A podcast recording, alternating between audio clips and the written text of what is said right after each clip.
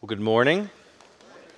Welcome to the Parkway Church. My name is Jeff. I'm one of the pastors here. Glad that you are with us. If you have a Bible, open up to 1 Corinthians chapter 7. As we just read, we will be in verses uh, 17 through 24. And, uh, and so, as you turn there, I want to tell you I will be out of the office uh, next week, uh, this whole coming week, uh, actually, because I'm going with my extended family on a trip to, uh, to Florida. I have a family member who owns a house out there. And so, we're going to be out there with nieces and nephews and my parents and, and siblings and, and so forth. And, and so, when it comes to uh, vacations, there are uh, a couple of different types of people. On one hand, you have those who are the minimal, minimalists, and on the other hand, you have overpackers, all right? So raise your hand if you think I'm on the minimalist side of the spectrum. If you think you are on the, okay, now raise your hand if you are on the overpacker side of the spectrum. Okay, which do you think I am? Shout it out. I am not a minimalist, all right? I am a big overpacker. I'm the type of, type of guy who thinks I need to bring a chair to the beach. All right, that makes sense. But then I need a spare chair in case the tide takes away my first chair. All right, and so that's the kind of guy uh, I am. And as a result of that, my truck is just absolutely uh, packed with stuff. It looks like uh, someone, some uh, like an expert in Tetris, has uh, has gone and uh, and played a game of Tetris on my truck. And so that's the that's what's happening right now. So, what are some things that you might need to bring if you're going on a beach vacation? Go ahead and yell them out. Sunscreen, swimsuit, books, sunglasses, an umbrella, right? A backup umbrella. And then a third, in, addition to that, you need beach chairs. You need all kinds of things, right? You need beach toys to make a sand castle. You need a waterproof football or a frisbee or something like that. You need a cooler, preferably a Yeti, because I'm a Yeti guy. And, uh, and then your Yeti has to be packed with all kinds of snacks and drinks and so forth. You need a snorkel or goggles or something. You need sandals and uh, all of these different things that you need. And I have all of that and more in my truck, but technically, I actually don't need any of that. Right? The closest to an actual need in, in that entire list is a swimsuit. Although technically you don't need a swimsuit, right? You could just get some jorts, some cut-off jean shorts, and you could wear those to the beach, and I'm sure everyone would think that's great. Uh, but technically, none of that stuff is absolutely necessary, all right? You, you kind of, for a beach trip, you, you kind of just need a beach, right? Everything else, uh, everything else that we shouted out is helpful. It makes the trip more convenient, more comfortable, more enjoyable, but it's not absolutely necessary. Well, that's similar to what we're seeing in 1 Corinthians chapter 7. Over the past few weeks, we've been considering things like marriage and singleness. And we've seen that you don't need to be single in order to be faithful right? It makes faithfulness easier in some areas and it makes faithfulness harder in other areas. And the same is true of marriage. You don't need to be married in order to be faithful. It makes uh, faithfulness easier in some ways and harder in other ways. Well, that principle is going to continue in our text today. What we've seen over the past few weeks is going to continue in our text today. And Paul is going to then bring in some further examples. And those examples include circumcision and slavery. And Paul's going to say you don't need to be circumcised or uncircumcised in order to be faithful.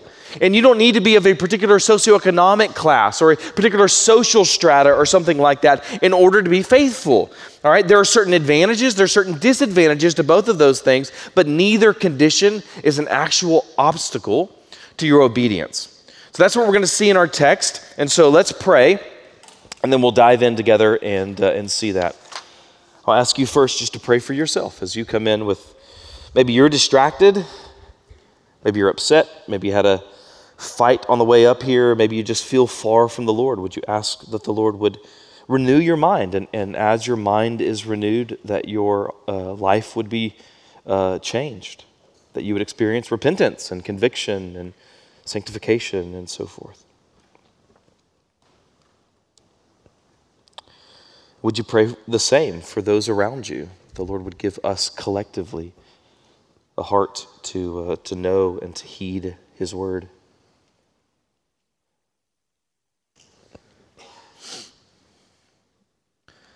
And then lastly, would you pray for me for faithfulness and boldness? So, Father, we ask for your help. We, we confess that apart from you, we can do nothing, that, uh, that these are just mere words apart from the work of your Spirit. And so we pray that your Spirit would help us to, uh, to uh, not only understand, but uh, to be transformed uh, as, we, uh, as we read your word this morning, that your Son would be glorified, that we would hope in the gospel. We pray these things because you're good and you do good. So we ask in Christ's name. Amen. Let's look at verse 17. We'll begin there, 1 Corinthians 7 17. Only let each person lead the life that the Lord has assigned to him and to which God has called him. This is my rule in all the churches.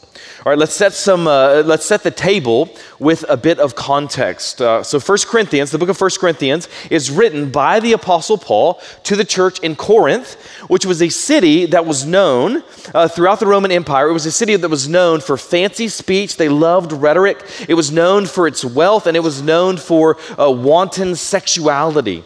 And one of the major uh, uh, themes of the letter is how that which the world world treasures, that which the world exalts, is going to be despised by God. Uh, because the wisdom of God is folly to the world and vice versa. And so that principle, which we saw in the first couple of chapters in First Corinthians, is then going to be worked out throughout the rest of the books, uh, the rest of the book. And so in chapter 5, we saw it regarding sexual morality in the church. In chapter 6, we saw it with lawsuits among believers. And, uh, and Paul would say, uh, why not rather be wronged? Why not rather be defrauded? This uh, huge, uh, hugely countercultural, counterintuitive idea. And then in chapter chapter 7, we're going to see this principle applied within the context of singleness in, uh, and in marriage. And so in Corinth, you have two sides of the marital spectrum. All right, in, in Corinth, you have two sides of the marital spectrum. On one hand, you have those who are saying you absolutely have to get married. God says to be faithful, uh, you have to be fruitful, and you have to multiply. You need to get married and you need to have babies. So we've talked about the fact that this is not a binding command for Christians, that we're all commanded to bear fruit and multiply, but that we can do that not merely physically, but spiritually.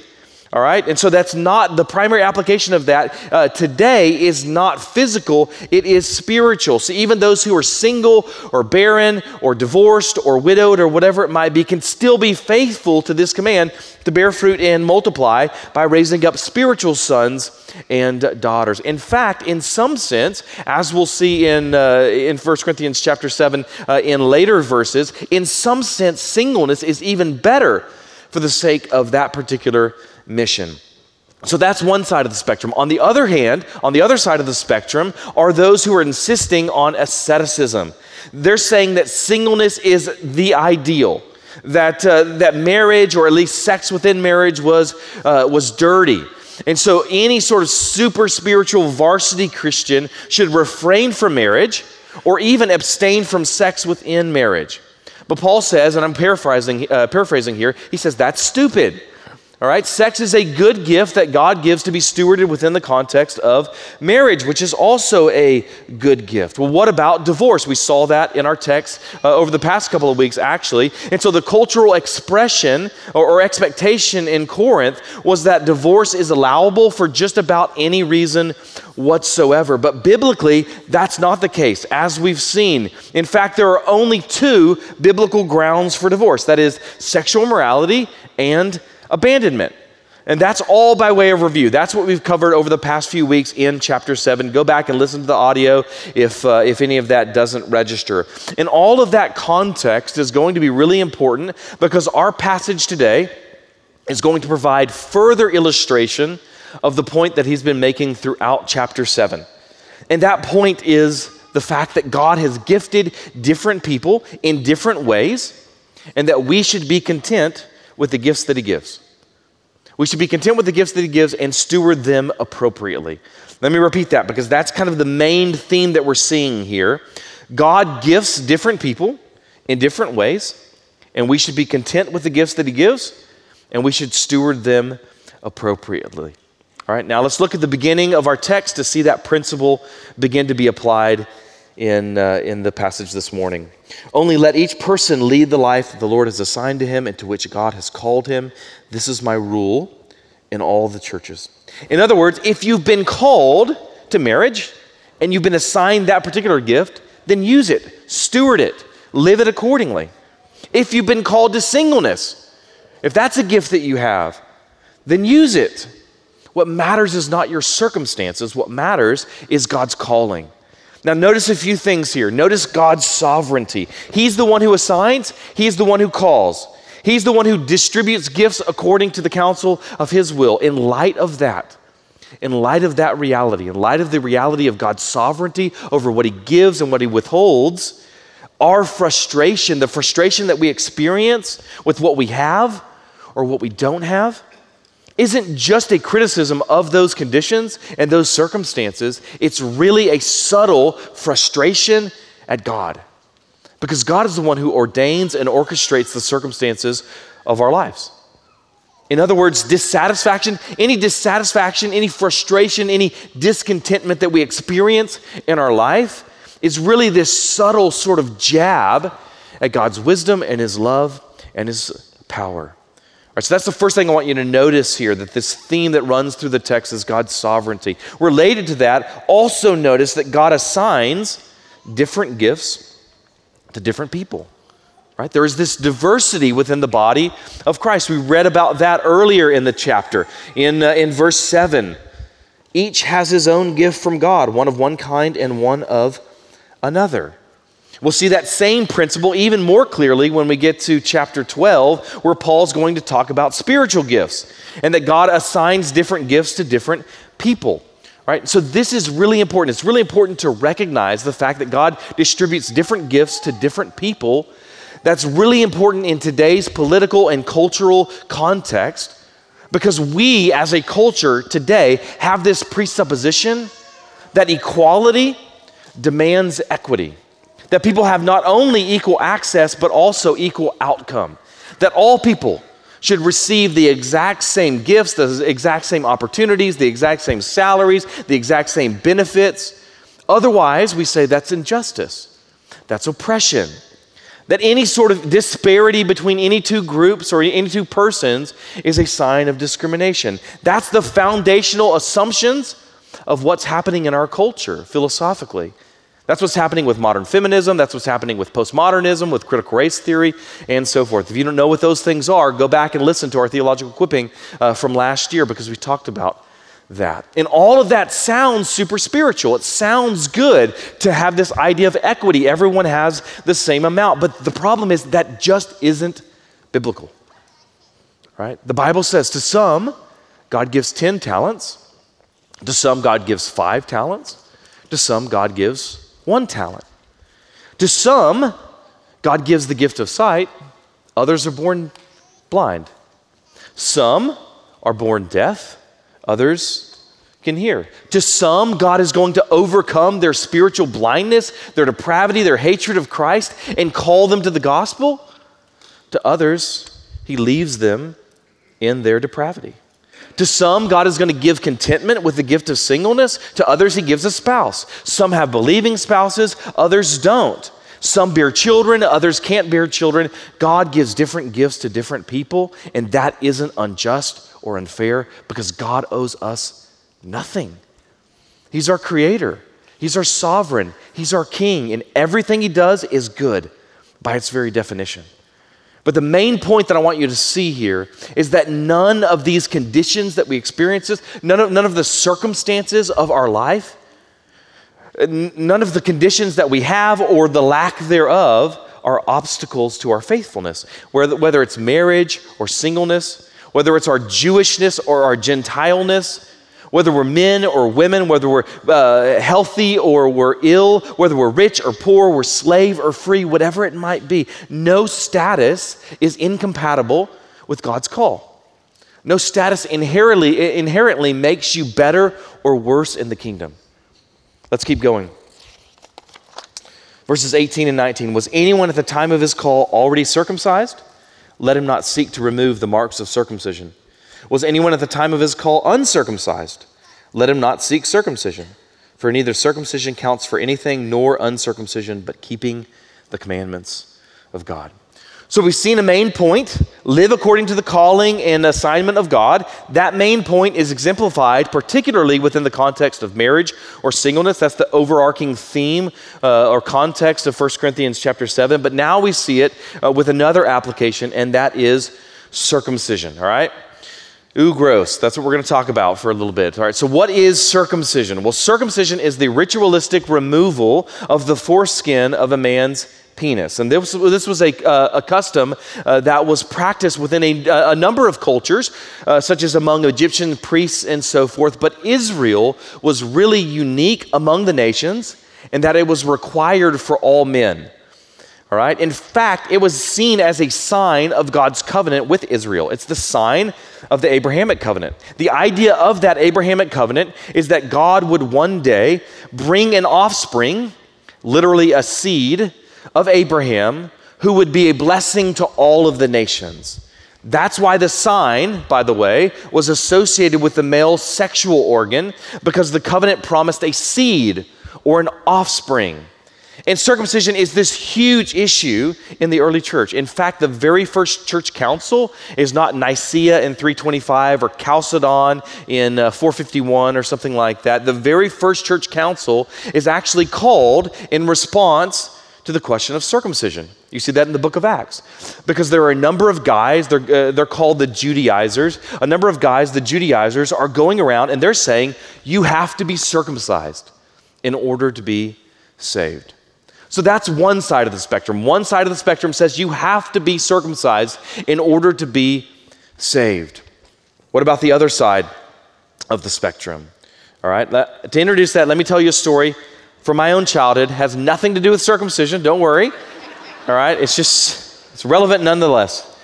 When I was a kid, I played, uh, I played uh, tennis. I wasn't great. We have a professional tennis player who's actually uh, here today. She brought me back a, a hat from Wimbledon. But uh, uh, I was a tennis player whenever I was a kid. So most summers, I would be outside for hours hitting the ball. So by the end of the summer, I would have this incredible sock tan line.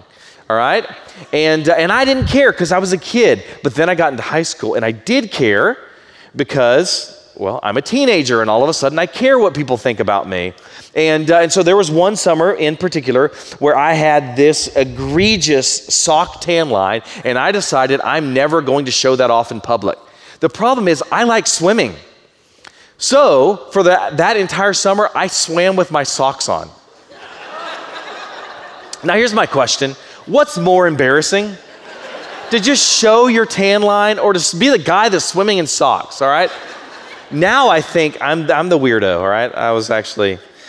Um, so that's kind of what's happening in Corinth. In, except instead of being ashamed of a tan line, they're actually ashamed of their circumcision. But you think, how would anyone know if you're circumcised uh, or not? Well, in the Roman Empire, people generally exercised without any clothes on, right? In fact, the word gymnasium is derived from the Greek word for naked. If you think it's awkward to like be in the locker room with someone after they've worked out, imagine seeing some old guy doing lunges or something like that. but given this sort of culturally appropriate context for public nudity, a Jew might be tempted to hide their marks uh, of their ethnicity in order to enhance their, uh, their chances for social status or something. So they would turn to a process that's called epispasm epispasm, which is the, re- the reversal of circumcision, or at least a procedure done to mimic the reversal of circumcision. Technically, you can't actually reverse a, uh, a circumcision because this foreskin has been removed. You can't just glue it back on or something, but you can, quote unquote, remove the marks of circumcision. I'm not going to describe that process. You can Google it. If you do, you're on your own, all right? I would imagine there are some certain things you can't unsee. I don't know that. That's just an educated guess. But uh, you might want to give a heads up to your accountability partner or something. Anyway, those are the two sides of the spectrum. on one hand, you have those who are saying you have to be circumcised. On the other hand, you have those who are embarrassed by their uh, circumcision. They lamented it, they, they regretted it. So, what does Paul say? He says it doesn't matter. If you're circumcised, great. Stay that way. If you're not circumcised, great. Stay that way. Now, quick little cultural comment that I think is really helpful here. When Paul says not to seek circumcision, he's talking about this within the context of the debates that are going on in the first century. He's talking about circumcision for the sake of religious motivations. All right, if you want to, uh, to get uh, circumcised because you think it's going to make you more spiritual, if you think it will make you more righteous, if you think you, you want to get in touch with your Jewish roots, whatever it might be, you absolutely should not do that. You should not get circumcised for religious reasons. That is a binding command uh, today. But that doesn't mean that if you have a baby boy today that you can't circumcise him for health reasons or aesthetics or something like that. I'm not saying that you should. I'm not saying that you shouldn't. I'm just saying that doing so for reasons that aren't religious isn't what this passage is about. In general, circumcision is an example of something that's called adiaphora. Do it don't do it. It doesn't matter as long as you're doing it or not doing it isn't motivated by thinking that it in any way contributes to your justification or even your sanctification. So Paul can write this really sweeping statement that neither circumcision nor uncircumcision counts for anything. And that is a huge statement. Why? Because Paul himself is Jewish. Circumcision is literally the primary mark of the people of Israel. It's the sign of the covenant that's made with Father Abraham. You know, Father Abraham had many sons. This is the sign that was made with the people of Israel. But Paul's going to say circumcision counts for nothing. And this isn't the only place that he says that. For example, Galatians 5 6. For in Christ Jesus, neither circumcision nor uncircumcision counts for anything, nothing, but only faith working through love. Galatians 6:15 for neither circumcision counts for anything nor uncircumcision but a new creation. He'll say the same thing also in the book of Romans. So Paul writes that circumcision counts for nothing. It doesn't matter. So what does? Well, he says keeping the commandments of God. But now you might think, but but I thought that circumcision was a commandment. Well, it was. So now I'm confused. Right? How does keeping the commandments matter? But circumcision doesn't if circumcision is a commandment. That seems really inconsistent. Is it actually inconsistent? No, it's not, but it seems like it. So, why isn't it uh, inconsistent? The reason is because with a new covenant come new laws. So, for example, although Israel was commanded to circumcise their sons, we are not. And although Israel was commanded to, uh, to, to uh, Sabbath on a particular day in a particular way, we are not. Although Israel was prevented, was prohibited from eating pork, we are not. You are free in Christ to eat as much bacon as you want. Even apart from resurrection and forgiveness of sins and all that, that right there makes the new covenant better than the old, I think, right? Unlimited bacon. All right? Well, what about other Old Testament laws then? Are you saying that we're just free from all law what's uh, uh, completely? Thou shalt not murder, thou shalt not commit adultery. You, sh- you, you can't practice uh, sexual morality. Does that mean that now we're free? Because we can eat bacon, so we are, we're free to commit adultery and murder and so forth? And the answer is no. Well, is that consi- inconsistent? Again, no, it's not. Rather, we've used this illustration a number of times. It's really helpful. We've used the illustration of speed limits. I want you to imagine, if you will, that you're driving north along I 35 you have the windows down, the music cranked up, you have the cruise control set to 70 because that's the speed limit, and none of you would ever disobey the governing authorities.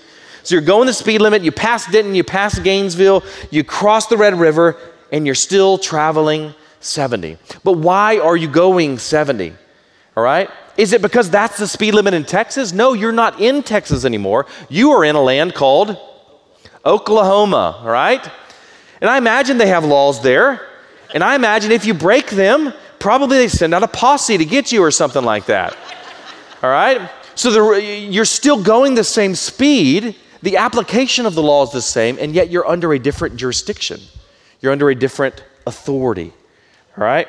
Now, I haven't done a lot of in depth study, but I would imagine that between Texas and Oklahoma, there are a whole lot of similar laws. I would imagine there's also some different ones. Well, likewise, between the Mosaic law and the new covenant law, the law of Christ, or the law of the gospel, or something like that. Certain laws look the same between the two. Don't murder, don't commit adultery, don't practice sexual morality, whatever it might be, but others are going to be somewhat different. And the reason is that we're under a new authority, we're under a new jurisdiction, a new law. And circumcision is one of those laws that's no longer binding. What was the point of circumcision? Well, it was a sign. And it was a sign that pointed, as we said before, towards the ultimate offspring. Again, the idea of a seed or offspring uh, of Israel who would fulfill the law. And that's Christ. But it was also a symbol of the ultimate goal for us, which is not just a circumcised foreskin, but a circumcised heart. Look at Deuteronomy 10 16. Circumcise, therefore, the foreskin of your heart and be no longer stubborn. So that's a command that he gives in the, the, uh, the, uh, the Old Testament law, the Mosaic law. The problem with that command is that I can't control that. Right? I can circumcise, not me personally, but I could circumcise uh, my son's foreskin, but I can't circumcise his heart. I can't even circumcise my own heart. Rather, that's something that God must do. Deuteronomy 36 and the Lord your God will circumcise your heart and the heart of your offspring, so that you will love the Lord your God with all your heart, with all your soul, that you may live. All right. That same imagery then of a circumcised heart is then going to be applied throughout the prophets to the promise of a new covenant in which God would circumcise not the external organ, but the internal heart. And not just males, but all of God's people, male and female. So now that this uh, has been fulfilled, the sign itself is no longer going to be necessary.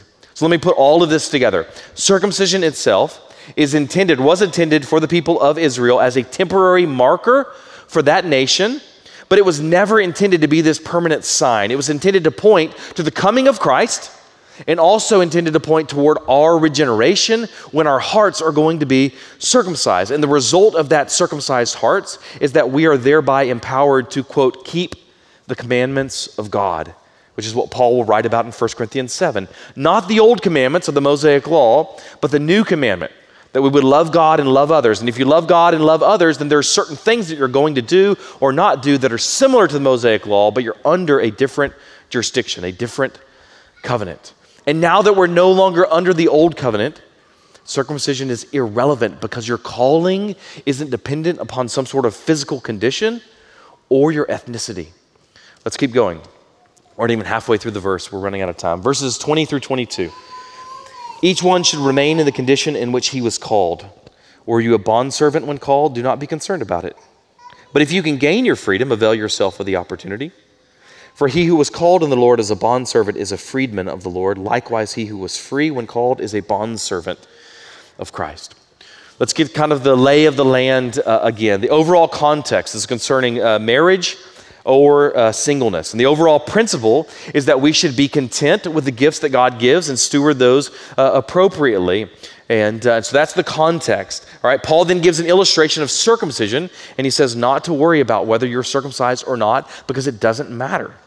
But then he moves on from that illustration to a second illustration, that of bondservants. Notice, by the way, how each illustration that he's going to give is going to strip away some source of where we find our identity, whether that's marriage or ethnicity or socioeconomic class. Some people find their identity in a spouse or a lack thereof.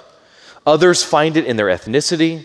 Others find it in their vocation or their social class part of the background noise that we'll see throughout the book of 1 Corinthians is that we shouldn't find our ultimate identity in anything other than Christ. Not our job, not our spouse, not our wealth, not our race, not our nationality, nothing. What matters is not whether you're of this or that race, or this or that gender, or this or that marital status, or this or that social strata, but rather whether you're in Christ. Back to the text. Paul gives this general principle. He says, remain in the condition in which you were called. In other words, you can be faithful to God's call on your life as a spouse, so don't divorce, or as a single, or a wave, uh, a wave. That's a widow and a slave put together. All right? It's better than uh, what Zach said during theological week. He said myrtle, which is murder, murder and cardinal together. So a wave is a, a, a widow slave, apparently. So a widow or a slave or a free person or a Jew or a Gentile, And Paul's point is such things are not obstacles to your obedience and your joy. So there's this sense in which God cares very little about what you actually do vocationally. I mean, you can't be an adult actor or a professional hitman or something like that to the glory of God. But in general, it doesn't matter if you're a plumber or a pastor or a teacher or a baker or a banker or whatever it might be. You can be faithful regardless of your vocation, even if you happen to be what he talks about here, which is a bond servant. Now, to understand what's really happening here in, in this text, we need to, uh, to talk a little bit about slavery, which is another way to translate the ESV word bondservant. They haven't translated it as slave for reasons that we'll uh, talk about uh, shortly. When we think about slavery today, what do we tend to think of?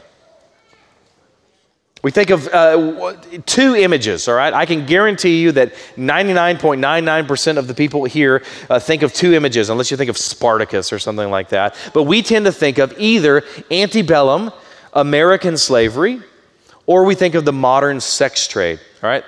Therefore, when we read about slavery as a concept in the Bible, we instantly have these connotations that aren't actually helpful.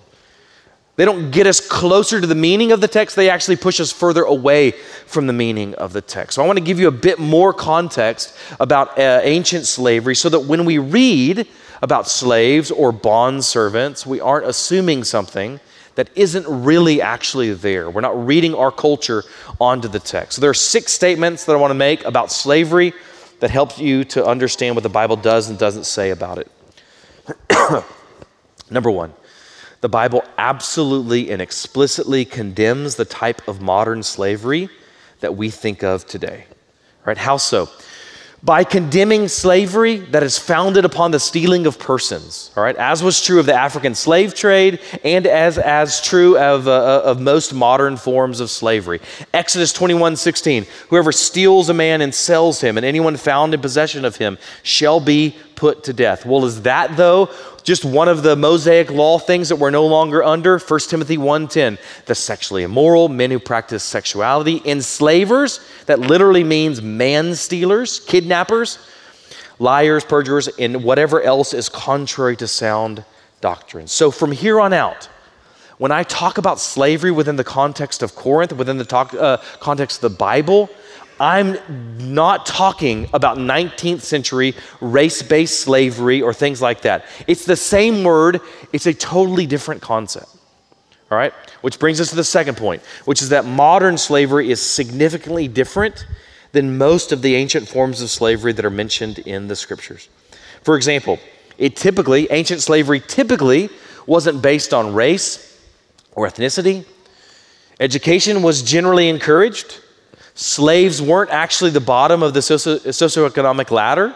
Most slaves could eventually hope for the opportunity for freedom. Slaves could actually earn a salary. Slavery was often an opportunity for advancement, etc. In fact, many people within the ancient world sold themselves into slavery in attempt to uh, move up the social ladder.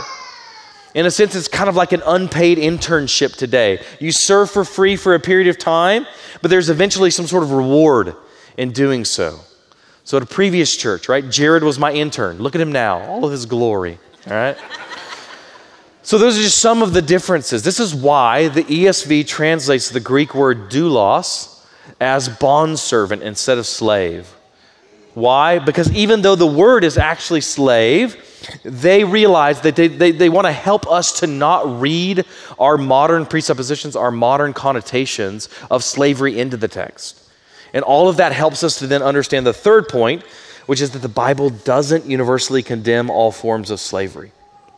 The Bible doesn't universally condemn all forms of slavery, but it does regulate them in such a way as to prohibit any abuse. Right? We have to just we have to just admit this not be embarrassed by it, not be ashamed of it, not deny it, not ignore it. Neither Paul, nor Peter, nor Jesus himself will come out anywhere in the Bible and say all forms of slavery are always inherently evil. Uh, evil. But the Bible clearly says that some forms are evil and that all forms need to be regulated by the gospel. So masters are told to treat their slaves justly and graciously and so forth. All right, in light of this, number four, misunderstanding and misapplication of what Scripture does and doesn't say about slavery is possible on either side. For example, some people try to use the Bible's regulation of ancient slavery to condone modern slavery. That was the argument that the South used in the Civil War. They were applying commands about one type of slavery to justify an entirely different type. You can't do that. But on the other hand, the problem that we see today is that many simply assume that all slavery is always wrong, and therefore all slaveholders uh, throughout uh, time stand condemned. This is why there's such a huge cultural push to cancel guys like George Washington. Not only George Washington, but also guys like Jonathan Edwards, this great theologian, for owning slaves, even if there's no evidence whatsoever that they ever actually abused them. By the way, we'll talk about Edwards and his uh, slaveholding next semester in theological equippings. That's a bit of a tease for that. Am I defending Edwards? Am I defending George Washington or Thomas Jefferson? Absolutely not. Instead, I'm defending God's word. Right? At the end of the day, the reason that I'm camping out here is that this really boils down to an issue of trust. Are you going to trust God's word? Are we willing to say what it says and to say no more? Or are we going to compromise on the sufficiency of Scripture by adding to it or taking away from it? Are we ashamed of what the Bible does and doesn't say on this point? Fifth thing, there are really good reasons for the Bible to not universally condemn slavery or universally require masters to free their slaves. This is what our culture doesn't understand. For instance, in the first century, there was a law in the Roman Empire that limited the number of slaves that someone could set free. So, had Paul written and required all masters to free all of their slaves, that would have only meant that the master would have been breaking the law and also that those slaves would have then just been re enslaved. So, imagine you're a slave owner in, uh, in Rome and you're a Christian and you're thinking, maybe I should just release all my slaves. That seems to be the gracious and loving and kind thing to do. But you know, if you do that, many, if not most of them, will actually be re enslaved, and this time, perhaps not to someone who is a Christian, someone who is harsh and cruel. Let me ask you, what is actually more loving? What is actually more kind? What is actually more gracious? Not just what seems, not just what feels or sounds compassionate, what is actually more compassionate? All right? Do you set them free and make yourself feel better, but in, as a result, they suffer more abuse or not? So, it, although it might seem counterintuitive for us, this is actually a brilliant strategy by Paul and Peter and Jesus and so forth to regulate it without condemning it in the context of the first century. That's actually the more loving and wise and good option. But given all of that, number six, there is a subtle hint in Scripture that speaks to the hope of emancipation. We see it in this passage where Paul is going to say, if you can get your freedom, you should. You see it in the book of Philemon. And then that whisper of freedom that you're going to read in Scripture is going to echo throughout church history. And it gets louder and louder and louder until it eventually erupts. Which is why it's really interesting that even though slavery has existed in almost every culture ever, Christianity is really the only force to ever actually reject it and criminalize it. Right? So that's a bit of context about slavery. Back to the actual text. Paul gives us this general principle. He says, Don't be concerned about your slavery or your freedom. He says, You can serve God as a freed person, or as a master, or as a slave. Now, stop there for a second and ponder the implications of what uh, Paul has just said. He's given these two examples. He's given circumcision and then he's given slavery. And he said basically at the end of the day, it doesn't matter. Circumcision doesn't matter, slavery doesn't matter. It doesn't matter. You can be faithful regardless. That is literally the very opposite of what our culture says today. Where ethnicity, which is what circumcision refers to, and socioeconomic class, which is what slavery refers to, are the most important attributes in society. There is nothing more important to you, according to our society today, than your ethnicity and your socioeconomic class. And Paul says, don't be concerned about it. It doesn't matter. Your worth, your value, your dignity isn't aligned with your race or your gender or your vocation or your social status or your marital status. It's found in God's calling. In particular, it's found in God's calling of you as a son or a daughter. So Paul says, don't worry about it. But he also says, if you have the opportunity to be freed, then avail yourself of it. By the way, in the context, he's not talking about running away or rebelling against uh, your master or something like that. Right? How do we know that? Because the Bible is crystal clear uh, that, uh, that sa- slaves or servants are to submit to their masters, even if they're cruel uh, or harsh. But he's talking about the legal opportunity to be freed through the process of what's called manumission. So, again, there is this hope and expectation that eventually in ancient slavery you would be set free, typically by the time that you are, uh, are 30 or something. It's a bit of a pro, uh, quid pro quo. At some point, uh, the slave is no longer able to work as hard, and, uh, and so the master doesn't get as much return, so they get a, uh, something by releasing their slave, and the slave gets their freedom. That's manumission. So, why does Paul encourage manumission if possible? Well, the reason is because the one who is a slave in this world is free and the one who's a slave, uh, free in this world is a slave of Christ. In other words, there is this inversion, this reversal, this counterintuitiveness of the world's expectations and demands that we see throughout the book. Remember, the wisdom of, uh, of God is folly to the world and vice versa. There is this inversion here, and you see that idea. Whether you're a slave or free in this world is of no consequence in the kingdom of God, because in the kingdom of God, we're all free in one sense and we're slaves in another sense. You see, the goal of redemption, the goal of being set free, the goal of the gospel is not that we might be our own master or that we might have no master whatsoever, but rather that we would be mastered by Christ, that we might be bondservants of Christ, that we might be slaves of Christ, not pursuing our own interests and passions and desires, but rather those of our Lord. Let's keep going, verses 23 through 24. You were bought with a price. Do not become bondservants of men. So, brothers, in whatever condition each was called, there let him remain with God. Paul begins with this You were bought with a price. The image there is, uh, is of a marketplace. That's the root of this word bought. The Greek word here, uh, the root is agora, as in agoraphobia. What's agoraphobia? Anyone No? The fear of what? Fear of public spaces, all right? So marketplaces or malls or something uh, like that. And so that's the, uh, the meaning here. So this is a marketplace sort of imagery, but even more shocking in the context, he's just talk about uh, uh bond servants or slaves. It would have conjured up this idea of a slave market and an auction block. You've been redeemed. You've been purchased from slavery. You've been bought with a price. What price? The blood of Christ. Therefore, God has purchased you. This would uh, especially have connotations if you were Jewish, as in uh, the book of Exodus, right? That you have been redeemed from uh, slavery to, uh, to Egypt through the blood of the Lamb.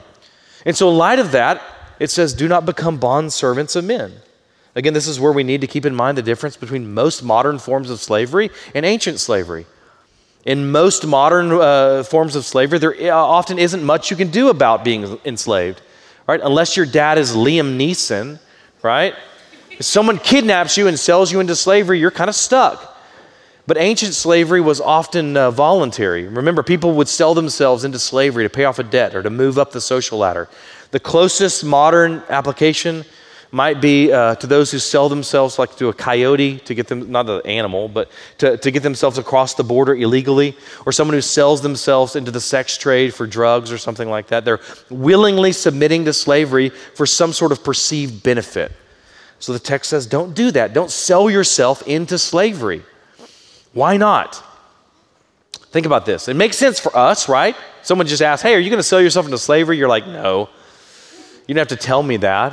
But why is Paul going out of his way to say he's already made this whole big deal about how you can be faithful, whether you're a slave or you're free?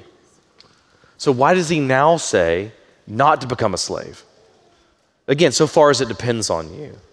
If it really doesn't matter whether you're a slave or not, why does he then say not to do it? Well, think back to the larger context regarding marriage that we see in chapter 7, right? Paul has already said both singleness and marriage are good, but he says within chapter 7 that within marriage, your desires, your responsibilities, they're divided. You're not only concerned with serving Christ, you're also concerned with serving your spouse. And I think this, the same idea is true here as well. As a slave, your interests are divided. You have two masters in a sense. All right, I, th- I think that while uh, that Paul's point is that while slavery isn't this insurmountable obstacle to your faithfulness, it does present some unique challenges and difficulties, and so he would seek to uh, free you from those. So there's a sense in which uh, marriage is like slavery, though I wouldn't recommend that you say that to your spouse or something. There's another sense, though, in which slavery is very much unlike marriage. Namely, Paul tells those who are in a bad marriage or those who are married to unbelievers or whatever to stay in the marriage. He doesn't give them an out. But here he says that if you have the legal opportunity to be freed from slavery, that's preferable. Now let's look at the last line. He says, So, brothers, or brothers and sisters, and whatever condition each was called, there let him remain with God. So he's kind of repeating what he said earlier, but notice there's a little addition on the end of it. What are the last two words there? With God, right? You guys awake? Literate? All right, there you go. Okay, that's huge. As someone who was, uh, was single until I was 35, I know how lonely singleness uh, could be at times. For some people, marriage might be a really lonely thing. For those in slavery, I would imagine there is often this overwhelming sense of isolation, yet we're not alone. You're not alone in your condition, you're not alone in your circumstances, for God is with us. He's with us in those. He's empowering us to endure and persevere and even flourish in the midst of hardship. I want to begin to wrap up by telling uh, this, this story. Last weekend, in a quest to get some more stuff for my uh, beach trip, I, uh, I went to uh, the promised land, Scheels, in, uh, the, the colony, just like a cross between Dick's Sporting Goods a Cabela's, a carnival in heaven, all right? and I saw this guy while I was there, and, uh, and he was in a wheelchair. He had no arms, he had no legs, and, uh, and he looked really familiar. I thought, man, I, I, I have seen this guy uh, somewhere uh, before. And, uh, and it turns out that this guy is a, a, a somewhat well known uh, evangelist. I have no idea if he's a good one, I don't know if his theology is solid, um, but it reminded me of this passage as I was uh, thinking about this guy. Here is a guy whose circumstances are severe. He has no arms, he has no legs, no hands, and yet he at least seems to be pursuing faithfulness, travels around the world uh, proclaiming the gospel. And church history is littered with stories such as that. The great Princeton scholar B.B. Warfield, his wife, uh, on their honeymoon, somehow had an experience in a storm and uh, she was emotionally scarred as a result of it. She was basically a recluse and an invalid for most of their married life. So Warfield was never more than a few hours from her side. The great missionary David Brainerd, he had tuberculosis, chronic depression. Charles Spurgeon, chronic melancholy. He was kicked out of his church for, uh, uh, or, or kicked out of his denomination for holding to orthodoxy. Uh, Athanasius, the church father, was exiled. Luther and Calvin both had chronic diseases. My point is that if depression, if disease, if exile, if even paralysis, even these severe physical handicaps aren't insurmountable, uh, insurmountable obstacles to faithfulness, then what is? Maybe you think, I'll be faithful to some biblical principle, whatever it is. I'll be faithful to do this or not do that whenever I experience some future condition. I'll do that whenever I get circumcised or whenever I get liberated from slavery. We don't think in those categories, so let me give you some that we would in modern context. I'll be faithful to do this or not do that whenever I get married, whenever I have kids, whenever I get a better job, after the kids' baseball season is over, after all the kids are grown up after I've gone to seminary, after I get that promotion, after I graduate college, whatever it might be, that's when I'll start going to church. That's when I'll start being generous with my money. That's when I'll start taking my faith seriously. That's when I'll start discipling others. That's when I'll start reading the Bible. That's when I'll get help for my marriage. That's when I'll stop looking at porn. That's when I'll stop gossiping. That's when I'll stop sleeping around. If that's you, that thing that's causing you to be unfaithful now, that's an idol. That's a stumbling block. There is no circumcision, uh, circumcision. There is no circumstance. Why does that happen? I just don't know why that happens. There is no, it's very humbling to, to, stand up here. Uh, there is no circumstance in life that prevents you. See, even me, I can say words wrong, and I'm still up here trying, right? There's no circumstance in life that prevents you from being faithful other than sin. That's it. So rather than indulging in that lie, rather than submitting to it, you're called to repent. You can be faithful while single or married. All right? Well, while married to the world's best spouse, right, on Father's Day or Mother's Day, you got him a mug that said it to prove it. You, you could be faithful while rich or poor, as a man or as a woman, as uh, uh, someone who is black or white or Latino or whatever it might be. Whether Jew or Gentile, slave or free, it doesn't matter. The overarching point of this passage is to be content with the reality that God is sovereign and He's ordained the conditions of your life so that you might be faithful in the midst of those circumstances. Some things you can faithfully change, while others you cannot, but regardless, you are called to steward your circumstances for the glory of God. And by the way, that's also your greatest good. Let's pray. Father, I thank you for your word. I confess that it is, uh, uh it's difficult.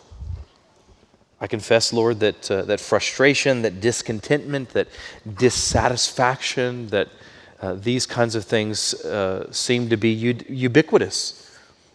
In fact, our culture presses that upon us. It, uh, through, uh, through advertising and, uh, and just culture in general presses us to be discontented. There's, there's almost this virtue in it.